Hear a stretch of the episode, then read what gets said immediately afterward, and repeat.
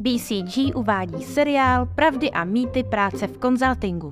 Pořadem provází Jana Samšuková. Konzultantky a konzultanti žijí ve světě, o kterém se tradují mýty i zaručené pravdy. Dokážete odlišit skutečnost od smyšlenky? Vyzkoušejte si to. Poslechněte si naše hosty a věřte, nevěřte.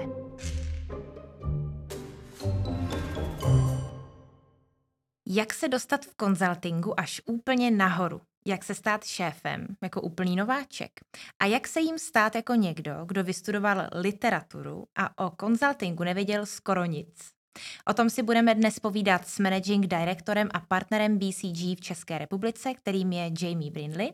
A zeptáme se i na to, co práce šéfa celé pražské kanceláře obnáší, jaké má plány do budoucna. A já moc děkuji, eh, že jsi našel čas a vítej v našem podcastu. Taky děkuju. Já začnu rovnou takovou osobní otázkou. Před natáčením tohohle dílu jsem se dozvěděla, že jsi pracoval v Českém rozhlase. Ano. Jak to se tak. to stalo? Jak se, jak, se, jak se tam dostal? Takhle, já jsem studoval uh, germanistik a bohemistik uh, ve Velké Británii. Uh, já jsem musel během té studie strávit 6 měsíců v Čechách. A našel jsem stáž, nebo pozice stážista v českém rozhlasu, ale v té anglické redakce, protože jsem tenkrát skoro nemluvil vůbec česky. Mm-hmm. A pracoval jsem tam 6 měsíců, a dělal jsem každý den nějaký jako drobný reportáž a natáčeli jsme to a dali jsme to do rádia, no, v angličtině teda. Nechtěl jsi u žurnalistiky zůstat?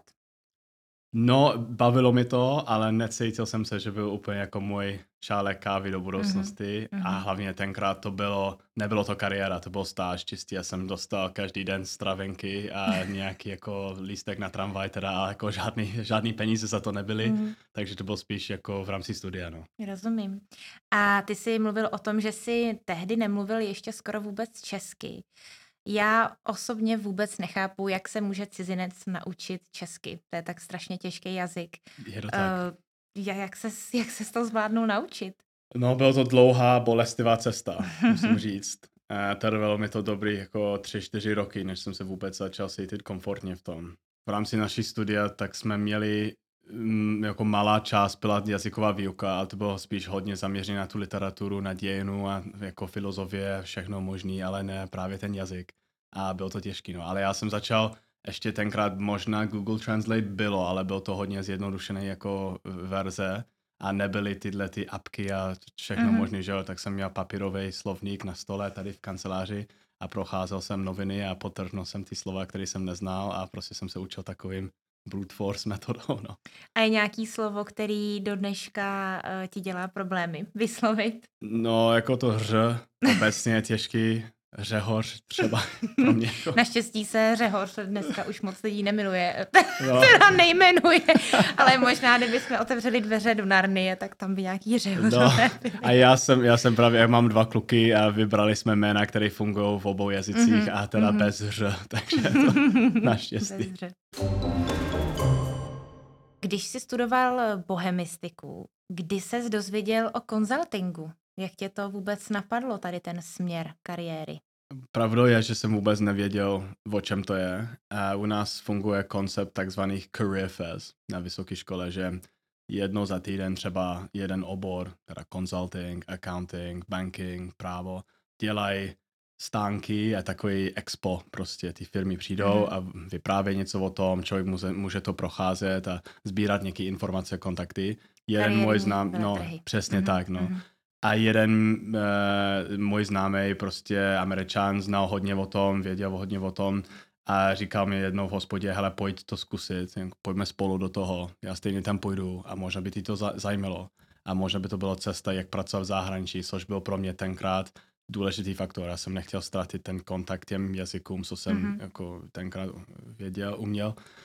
A no, našel jsem pár zajímavých firm v Německu, ty mi teda odmítli, um, ale, ale hlásil jsem se do BCG taky do Česka, abych eh, pokračoval v tom vztahu k té České republice. Mm-hmm. A naštěstí jsem dostal místo v BCG, no. Ale musím říct, že jsem začal, než bych vůbec věděl, do čeho jdu. Mm-hmm. Myslíš si, že je to pořád ještě obvyklý, že třeba někdo nastoupí do konzultingu a ještě pořád neví vlastně do čeho jde? A nebo teď už je to jinak? Já si myslím, že teď je to trochu jinak. Jednak celý ten trh konzultingu rost za těch 14 let, co jsem v BCG. A druhá si myslím, že obecně studenti dneska jsou mnohem víc, jak to říct, český switched on o Mhm. možnostech, o kariéře. Tenkrát to byl, ten Oxford to byl hodně akademický. Byli samozřejmě jednotlivci, kteří hodně řešili tu budoucí kariéru, ale já jsem mezi nimi nepatřil. Mhm. A teď si myslím, že to trochu jinak. Obecně se o tom víc píše, víc přesí sociální média a tak dále, takže ne, asi to je jiný. No. Mhm. Vlastně i proto natáčíme tenhle podcast. Ano, ano. Aby o tom všichni věděli víc. Jo, Ty jsi zmínil, že PCG pracuješ už 14 let. ano. To je opravdu dlouhá doba, možná pro eh, dnešní mladí lidi až moc dlouhá na jednu firmu. Jak je, jak je možný, že vlastně takhle dlouho, já nechci říct si tady vydržel, protože to asi není o vydržení. Se neboj, to mi říkají kandidáti na, na těch interviews a tak, no, jako jak je to možné, že jsi tady tohle tak dlouho vydržel. Ale jak je to, fakt by mě to zajímalo, jak je No, ta to možný. práce je, um, jak to říct, různoroda, různoroda? Mhm. Sorry. prostě je ve- velká jako variace v tom, co děláme. Ty projekty jsou pořád nový, zajímavý a vždycky je co se naučit. A takže já jsem párkrát přemýšlel o tom, že bych odcházel, ale popravdě řečeno jsem nenašel nic, který by mi dával tu pestrost, Mhm. co mi BCG dává. Tady jsou opravdu skvělí lidi. A vím, že to takový kliše říct, že nejlepší faktor konzultingu jsou ty lidé, ale opravdu tomu jako věřím. Mhm. A, a tak no, takže jako stále je co se naučit, hlavně ten hlavní faktor. Mhm. A jak eh, dlouho vlastně trvala ta cesta, než se stal vlastně partnerem a až potom ještě managing directorem? No bylo to takhle ta historie? Takhle u nás, to, u nás to funguje tak, že jako ta konečná pozice se jmenuje Managing Director a Partner. Mhm. A, a člověk se stane MDP, tomu říkáme formou election. Mhm. Takže ostatní již existující MDPs volej tu, Mhm. nový, tu novou generace. A to se mi stalo koncem roku 2019. Mhm. Takže prvního první 22 jsem Mhm. se stal MDP. A zároveň jsem převzal vedení pražského ofisu. Mhm. Um, můj předchůze neodešel ze den na den, Mhm. ale během tohoto roku nebo další rok potom jako odešel z, z firmy, takže Mhm, jsem mhm. se stal jak řídícím partnerem české pobočky, Hmm. tak eh, čerstvě zvolený MDP Mhm. což byl fajn, ale byl to docela záhul a pak že začal covid tři měsíce potom a Mm, celý mm. ten svět se změnil kolem nás, takže ten Mhm. první rok jsem se opravdu jako hledal někdy tu půdu pod nohama. Mhm. Mhm. Bylo to těžký. Ty jsi zmínil, že ten tvůj předchůdce odešel. Já bych se chtěla zeptat, co se vlastně, nebo co se musí stát, aby tě to přinutilo odejít z firmy už jako partner na takhle vysoké pozici, v podstatě z pozice šéfa. Co se stane potom, když už člověk eh, nechce být z jakéhokoliv důvodu uh, Tak MVP, tak co jo. pak dál? Lidi odcházejí do různých pozic. U, u nás jako ve firmě, teď se nebavím jenom o, o Česko, ale obecně Mhm. na globální míře, že většinou ty MDPs píšou takový rozlučný e-mail všem jiným Mhm. MDPs, takže člověk má za, za ty jako čtyři roky, co jsem MDP, šance zjistit, co ty lidi dělají potom a často od, odcházejí ke klientům, Mhm. často odcházejí do non-profit sektor, Mhm. často řeší nějaký startupy, vlastní investice a často odpočinou a přemýšlej, co dál. A dost často je to kombinace všeho všeho. Že někdo třeba píše, že bude jeden den v týdnu učit na vysokou školu, dva dny v týdnu se věnovat víc sportu, rodině a tak dále a třeba sem tam dělat nějaký non-exec pozice na bordech mm-hmm. Mhm. pro různé firmy. Mhm. Myslíš, že uh, tebe to přestane bavit nějak výhledově, že se třeba vrátíš dokonce k literatuře, nebo jak vidíš svoji budoucnost? To je dobrá otázka. Si myslím, že návrat k literatuře vidím spíš v tom, že někdy budu sedět s dobrým červeným vínem někdy u moře a číst si knihu, ne, že bych se profesionálně věnoval literaturu. Toto jde ne. A zatím nemám jako plánem odejít, mě to Mhm. stále baví. Myslím si, že ně, něco tady tvoříme v té Praze, um, což je jako, co je jako unikátní. Máme skvělý tým, máme skvělý lidi, rosteme, takže já chci u toho být. Mhm. Nicméně je to práce vyčerpávající a hodně to vyžaduje. Takže taky přemýšlím, jako nevím, nebudu to asi dělat, když mi bude 60 nebo Mhm, 50, Mhm. ale zatím, zatím mi to strašně baví. No. A teď jako, jako šéf uh, firmy máš čas číst vlastně vůbec? Mám čas dělat spoustu věcí, paradoxně, a jako spousta lidí myslí, že když člověk začíná v konsultingu, nemá žádný svůj život, to není pravda. Uh, sportuju hodně, vařím pokaždé, co jsem doma, tak vaříme domácí jídlo. Jako nesnáším takeaway, když jsem mm. doma s výjimkou sushi, to neumím. Ale nečtu si moc, to je, to je pravda. Jako čtu si hodně článků třeba, um, a že, noviny a tak, časopisy, ale jako opravdu literaturu nečtu tolik. Mm-hmm. Nečtu si tolik, jako bych měl a mrzí mi to. A vnímám mm-hmm. to mezi kolegy tady, že hodně, ty lidi hodně čtou mm-hmm. a, a je to něco krásného na tom, takže musím mm-hmm. najít ještě víc času k tomu, ale mám dva malé kluky, mám svoje sporty a to, takže mm-hmm. jako je to těžký, no, najít ten čas. Mm-hmm. A když jsem si, když jsem si četla tvůj životopis, tak jsem zjistila, že vlastně během těch 14 let si strávil nějaký čas i v zahraničí, v Sydney, mm. uh, možná i na Blízkém východě. Jo. Jak se tam mění, jak, jaká, je tam, jaká je tam největší vlastně, nebo co je tam jako největší rozdíl oproti naší kultuře, naší biznisové kultuře? Je tam něco, co tě možná mm. zaujalo nebo překvapilo nebo dokonce šokovalo? Překvapilo mě Takhle, jako na úvodu bych říkal, že je v jedné země větší rozdíly mezi firmami v jedné země, než dokonce mezi zeměmi. Jako jestli mm-hmm. mi rozumíš, jako že dokážu najít firmy v Austrálii, které jsou si o totálně odlišní mm-hmm. a mhm. jeden z nich bude mnohem blíž nějaký firmě v Čechách a mm-hmm. zase v Čechách mm-hmm. si mhm. firmy mm-hmm. jsou totálně se lišej. Jo, mm-hmm. Tady jsem mýval klienty, kde to byl povinný nosit kravatu pomalu mm. a pořád se vykalo a používal ty pane inženýra a to. A pak jsem pracoval tady pro klienty, kde kdybych nosil kravatu, bych byl za totálně exot a tam mm-hmm. se mhm. tykola na chodbě a tak. Takže jenom na úvod jako nechci generalizovat nějaký národní stereotypy. Nicméně v Austrálii jsem byl hodně překvapen, jak moc, jak tvrdě se tam pracuje. Mm-hmm. Já jsem vždycky měl ten možná kliše image, že jo, te, tu, tu pláž, surfing Slunce. a cestování a pak, mm. no přesně. A pak mi došlo, že člověk potká lidi z Austrálie převážně, když oni jsou v zahraničí a teda na dovolené.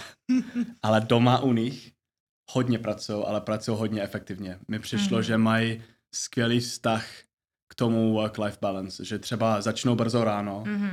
někdy až mi to šokovalo, že jsem měl jako v kalendáři schůzky, nevím, čtvrt na osm, ale zase ve čtyři byli na pláži a jeli, mm. jako mm. měli čas pro ten sport, pro to surfování a tak dále, ale byli brutálně efektivní.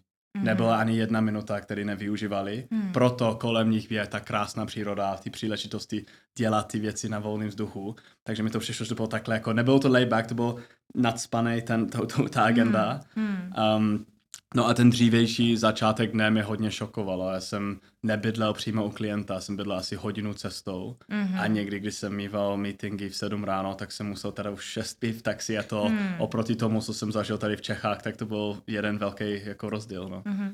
Na Blízkém východě je to taky, tam samozřejmě jsou ty kulturní rozdíly možná trochu známější, trochu výraznější, nicméně tam člověk nachází najde firmy, které jsou hodně podobně jako ty naši na západě a naopak tam jsem zažil taky nějaký kulturní šoky, jo, že třeba, nevím, na, na steering committee se kouřilo a takovýhle věci, mm-hmm. jo, zavřený místnosti. Možná tady před 30 lety. Možná, no, no, no, no, no. tak ještě no. kouřilo. Jo. Vlastně tak. Mám tady ještě takovou jednu uh, speciální otázku, kterou navodíme druhou část uh, tohohle dílu. Mm-hmm. Uh, kdy si povídáme o mýtech a pravdách jo. konzultingu, tak uh, jaký je podle tebe největší mýtus, který panuje o práci v konzultingu. Slyšeli jsme, že si konzultanti vytrhávají obočí, že nosí modré obleky. Um, co je na tom pravdy? Vytrvají. Přesně takovou reakci jsem taky měla. jo. A jako jeden, jeden mytus um, co jsem hodně slyšel, nebo co se hodně píše, že ve širších médiích a dělá se z toho vtipy a mýmy a tohle to je, že konzultanti jsou hodně cynický a že jim nejde o nic, kromě jako dobrý výdělek a peníze, hlavně až ten projekt je ukončený a pak jdou mm-hmm. dál. A to mě hodně vadí, musím to říct na rovinu, protože neznám lidi, kteří by to brali víc vážně než jako konzult. A teď nebavím jenom o BCG, si myslím, že to mm-hmm. je mhm. jakoby všude mm-hmm. v mhm. takový tom premium consultingu nebo v consultingu obecně, že ty lidi to berou hodně vážně. Mm-hmm. To mhm. jako to nasazený do té práci, že jim to fakt záleží na tom, jako že bude ten klient úspěšný z toho a pomáháme firm, firmám, které jsou fakt ve vážně jako situacích. Mm-hmm. Není to po každý takhle, naštěstí jsou firmy, kterým se strašně daří a chtějí expandovat, launchovat nové produkty akvirovat nové firmy a tak dále, to je super.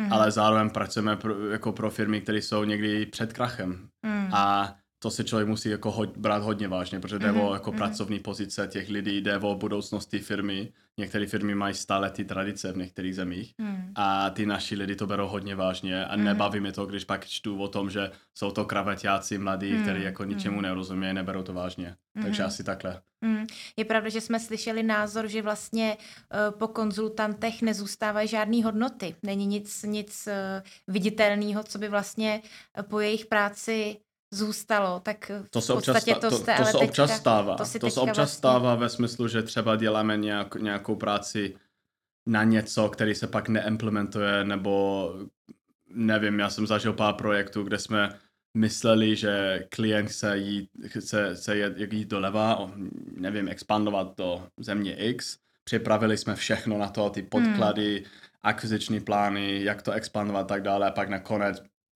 shareholder nebo board rozhodoval, že OK, fajn práce, ale nebudeme to dělat.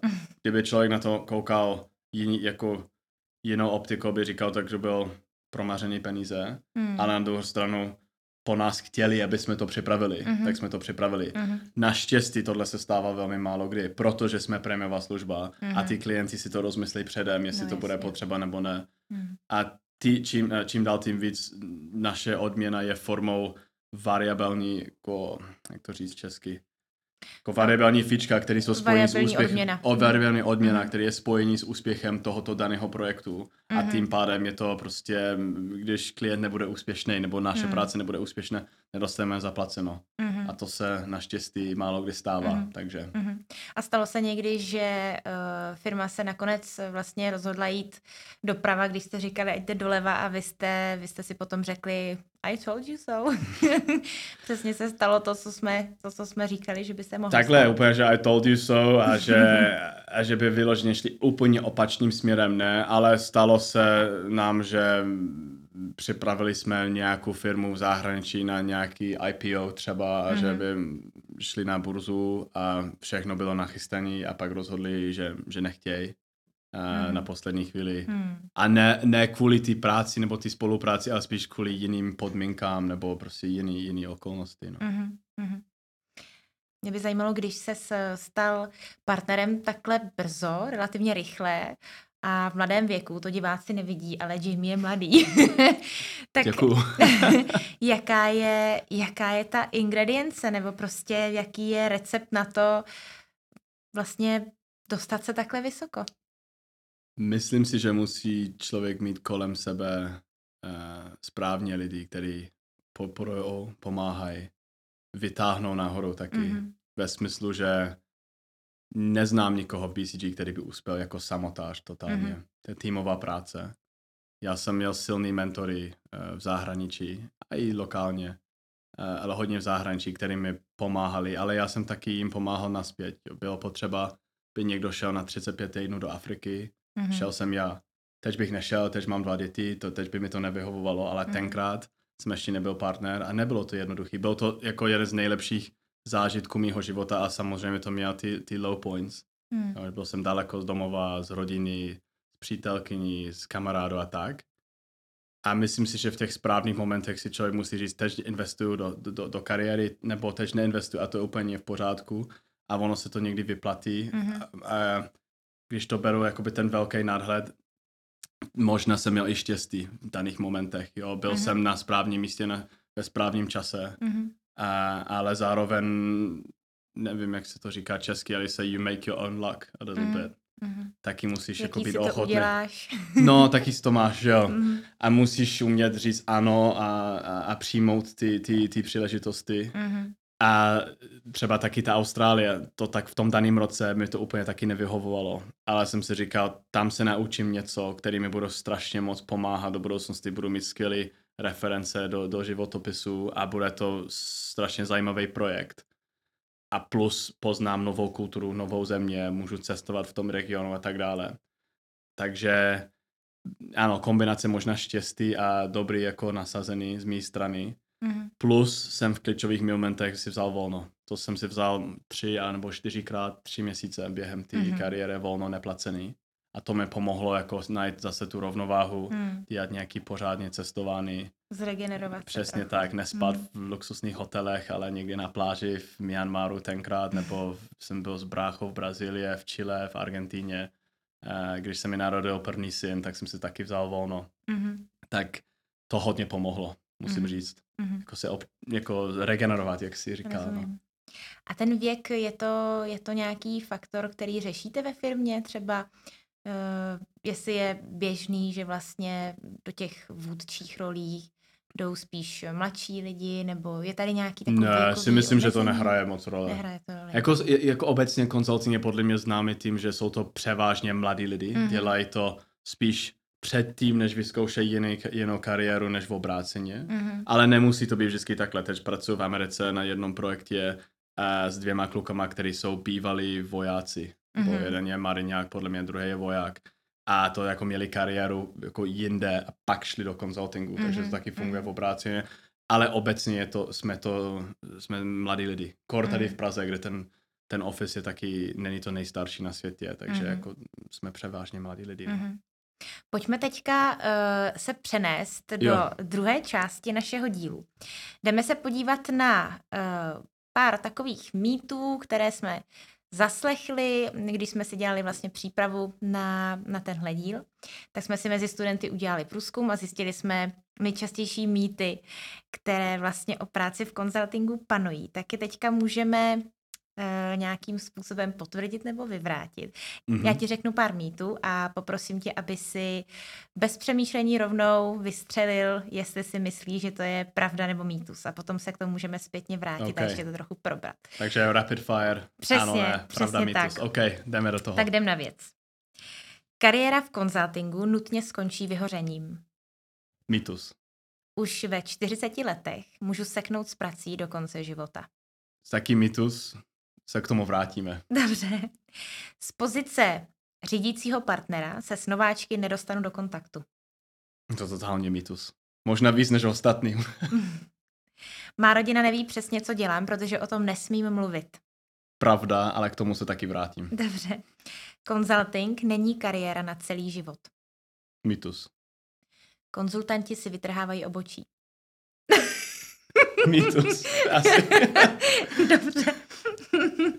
tak pojďme se eh, zpětně podívat na ty uh, kontroverzní mýty. Tak už ve 40 letech můžu seknout s prací do konce života. Tam si řekl, že to je mýtus, ale možná... Takhle, já jsem, já jsem mladý a měl jsem štěstí, že jsem byl zvolen partner poměrně mladým věku, když mi bylo 32. Teoreticky asi bych mohl jako za čtyři roky nepracovat a dělat něco jiného, ale nebo dě, nedělat nic. Ale myslím, protože ta, ta práce je štědrá, a máme tady jako dobrý package podle mě, ale to samozřejmě záleží na tom, co člověk od, od toho života chce, Mhm. jak moc bude chtít cestovat, investovat, dávat dětem možnost se vzdělávat a tak dále, a tak dále. Myslím si, že v mém případě nepůjdu do důchodu ve 40, ale nějaký zpomalený třeba za 5-10 let bych taky možná uvítal. Mhm, mhm. Myslíš, že tě bude bavit třeba nic nedělat? Někdy mám pocit, že jo, ale myslím Mm. si, že bych se jako po, potom nudil Mm. trochu. Ale když si představím ideální život po konzultingu, si myslím, že bych rozhodně bych chtěl ještě víc jako strávit čas na horách. Já mám Mhm, apartmán ve Francii, na hranice Francie a Švýcarsko, já jsem vášnivý lyžář, mhm. ale zároveň v létě tam strávíme hodně času a tam bych hodně chtěl strávit čas. A rád bych jako víc cestoval, ne za práci, ale jakoby pro sebe. Ale nemyslím si, že bych nepracoval vůbec. Myslím, že bych chtěl být, nevím, součástí business community, Mhm. třeba být nějaký non-exec pozice v, na představenstvách, na, na bordech Mhm, firm. A hodně mi láká ta představa, že bych dělal něco eh, z, NG jako ze sféry NGO nebo Mhm. mm-hmm. dobrovolnictví. mhm, mhm. Nebo za symbolický odměnou prostě Mhm. mm-hmm. pomáhat uh, lidem. Tady se možná doptám, nebo teda určitě se doptám, je uh, možné nebo běžné, že třeba i pracujete pro bono pro nějaké NGOs i Jo. teďka? Mhm. I teďka, i lokálně, i regionálně, i globálně máme jako různé formy, jako různé způsoby, jak to, jak to dělat. Mhm. Um, věnujeme část naší kapacity lokálně uh, NGO nebo do veřejný sektor, veřejného sektoru uh, nebo nějaký charity. Děláme tam krátký strategické projekty třeba, uh, ale i děláme větší věci jako v rámci regionu nebo celosvětově, že pracujeme s NGOs, uh, který mají globální rozsah, jako World Food Program, Save the Children, mm-hmm. uh, pro World Wildlife Foundation, Bill a Melinda Gates Foundation, takovéhle mm-hmm. A naši lidi tady z Prahy mají šance jakoby fungovat na těch projektech mezinárodně a, a nebo dělat lokálně věci, nebo dělat oboj, nebo nedělat nic, to prostě na, na ty daný lidi. Mm-hmm. Takže si každý může trochu vybrat, ano. Eh, čemu se chce věnovat. Ano, ano. Mm-hmm. Potom se hodně zasmál, eh, když jsme říkali, že by ses nedostal do kontaktu s nováčky, že se s nimi dostaneš dokonce víc do kontaktu než kdokoliv jiný. Jak je to možné? No já si myslím, že jako v malém ofisu jako řídící partner, tak je to důležité, abych se, abych se skoro každým znal a mm-hmm. abych ty lidi uvítal, když nastoupí do práce. Uh, snažím se tady být aktivně v kanceláři na těch klíčových že all staff meetingsích nebo nějaký obědy, když máme že, lyžovačku na horách nebo letní, tomu říkáme outing, letní outing, že mm-hmm. jedeme někam do moře nebo do hor, takže mám být vidět a baví mi to být, jako nebaví mi to být vidět, to zní blbě, ale baví mi tam být.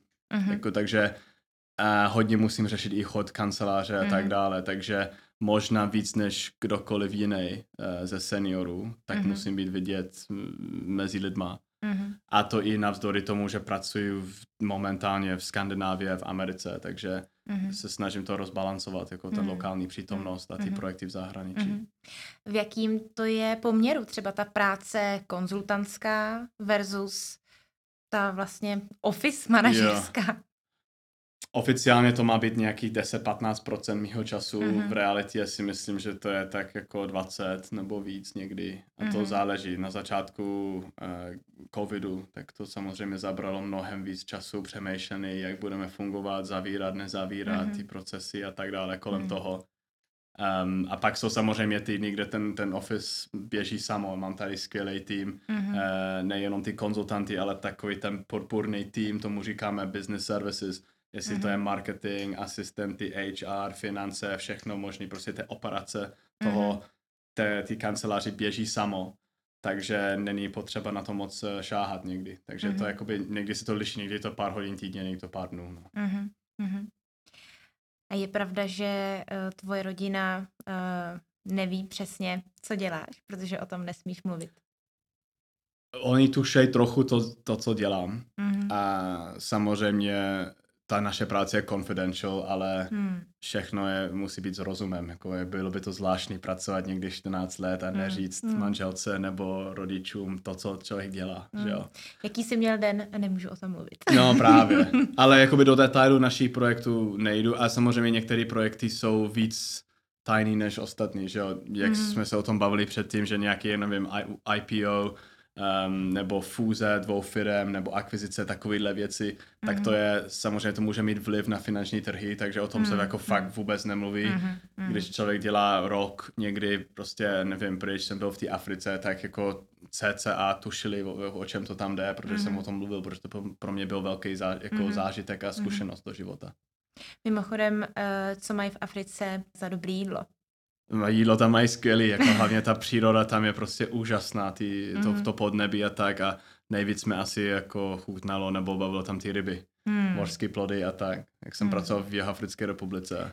Yeah. Ale navštívili jsme taky okolní státy, já se pamatuju, jsem byl s týmem v Mozambiku, jsme jedli na pláži nějaký krevety grilovaný a to, tak to bylo fakt jako bomba. Nepřepadl tě někdy někdo? Ne. v Africké republice? Ne, ne, ne, ne. ne. Taky se tam chystám a trochu se bojím. ne, ne jako člověk tam asi musí být opatrný, mm-hmm. ale a já jsem to popravdě řečeno, ty první pár týdnů, než jsem se rozkoukal, tak jsem byl víc opatrný. Mm-hmm. Lidi samozřejmě ty jako říkají nějaký šílený příběhy a na všechno je kus pravdy určitě, tak dávej pozor, ale mm-hmm. taky mm-hmm. jsem tam běžel ráno, večer, sám s lidma, jako ano, nešel jsem s drahýma věcma, prostě mm-hmm. pod mě, mm-hmm. sám v nějaký podivný čtvrtý, mm-hmm. ale jako normálně vyrazit s mobilem a jít si zaběhat mm-hmm. prostě kdekoliv, mm-hmm. to jsem jako potom neřešil. No. Takže selský rozum Selský zafungoval. rozum, jo, jo, jo, selský rozum zafungoval. naposled, nebo řekněme na závěr dnešního dílu bych se chtěla zeptat na radu, kterou by si zdal, kdyby si byl teďka znova na kariérním veletrhu a říkala si, kam se vydat po škole. Co by si řekl? Já bych řekl, ten consulting je skvělý, jako skvělý, skvělá cesta, protože člověk může vyzkoušet spousta věcí a zjistit nejenom, jestli ho baví nebo ji baví consulting jako takový, ale co za odvětví by následně mohl bavit taky, jakože člověk má mm-hmm. náhled do nevím, průmyslové zboží, spotřebitelský zboží, banky, mm-hmm. aerolinky, že veřejný sektor, prostě, že člověk vidí spousta věcí uh, v krátkodobém, uh, v krátkém času. Mm-hmm. Takže bych asi si říkal, hele, skoč do toho, zkus to, bude dobrý.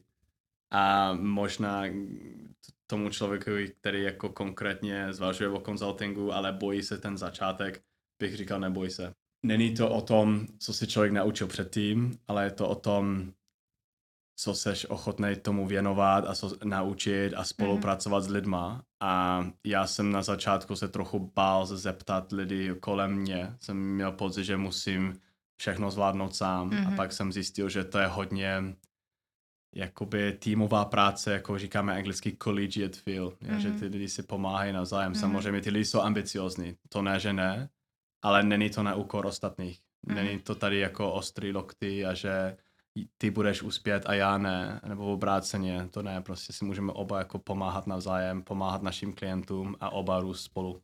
Mm-hmm. Děkuji moc za hezkou odpověď, kterou uzavřeme dnešní díl. No, moc děkuji za čas Díky. a za hezký povídání. A já doufám, že naši posluchači třeba našli nějakou další motivaci, proč zkusit consulting, protože můžete se stát třeba šéfem české BCG jednou. ne, že bych Jamieho vyhazovala. No to ne, ne já tady ale, nebudu navždy. ale vidíte sami, že třeba docela i relativně rychle se můžete dostat uh, na zajímavou pozici.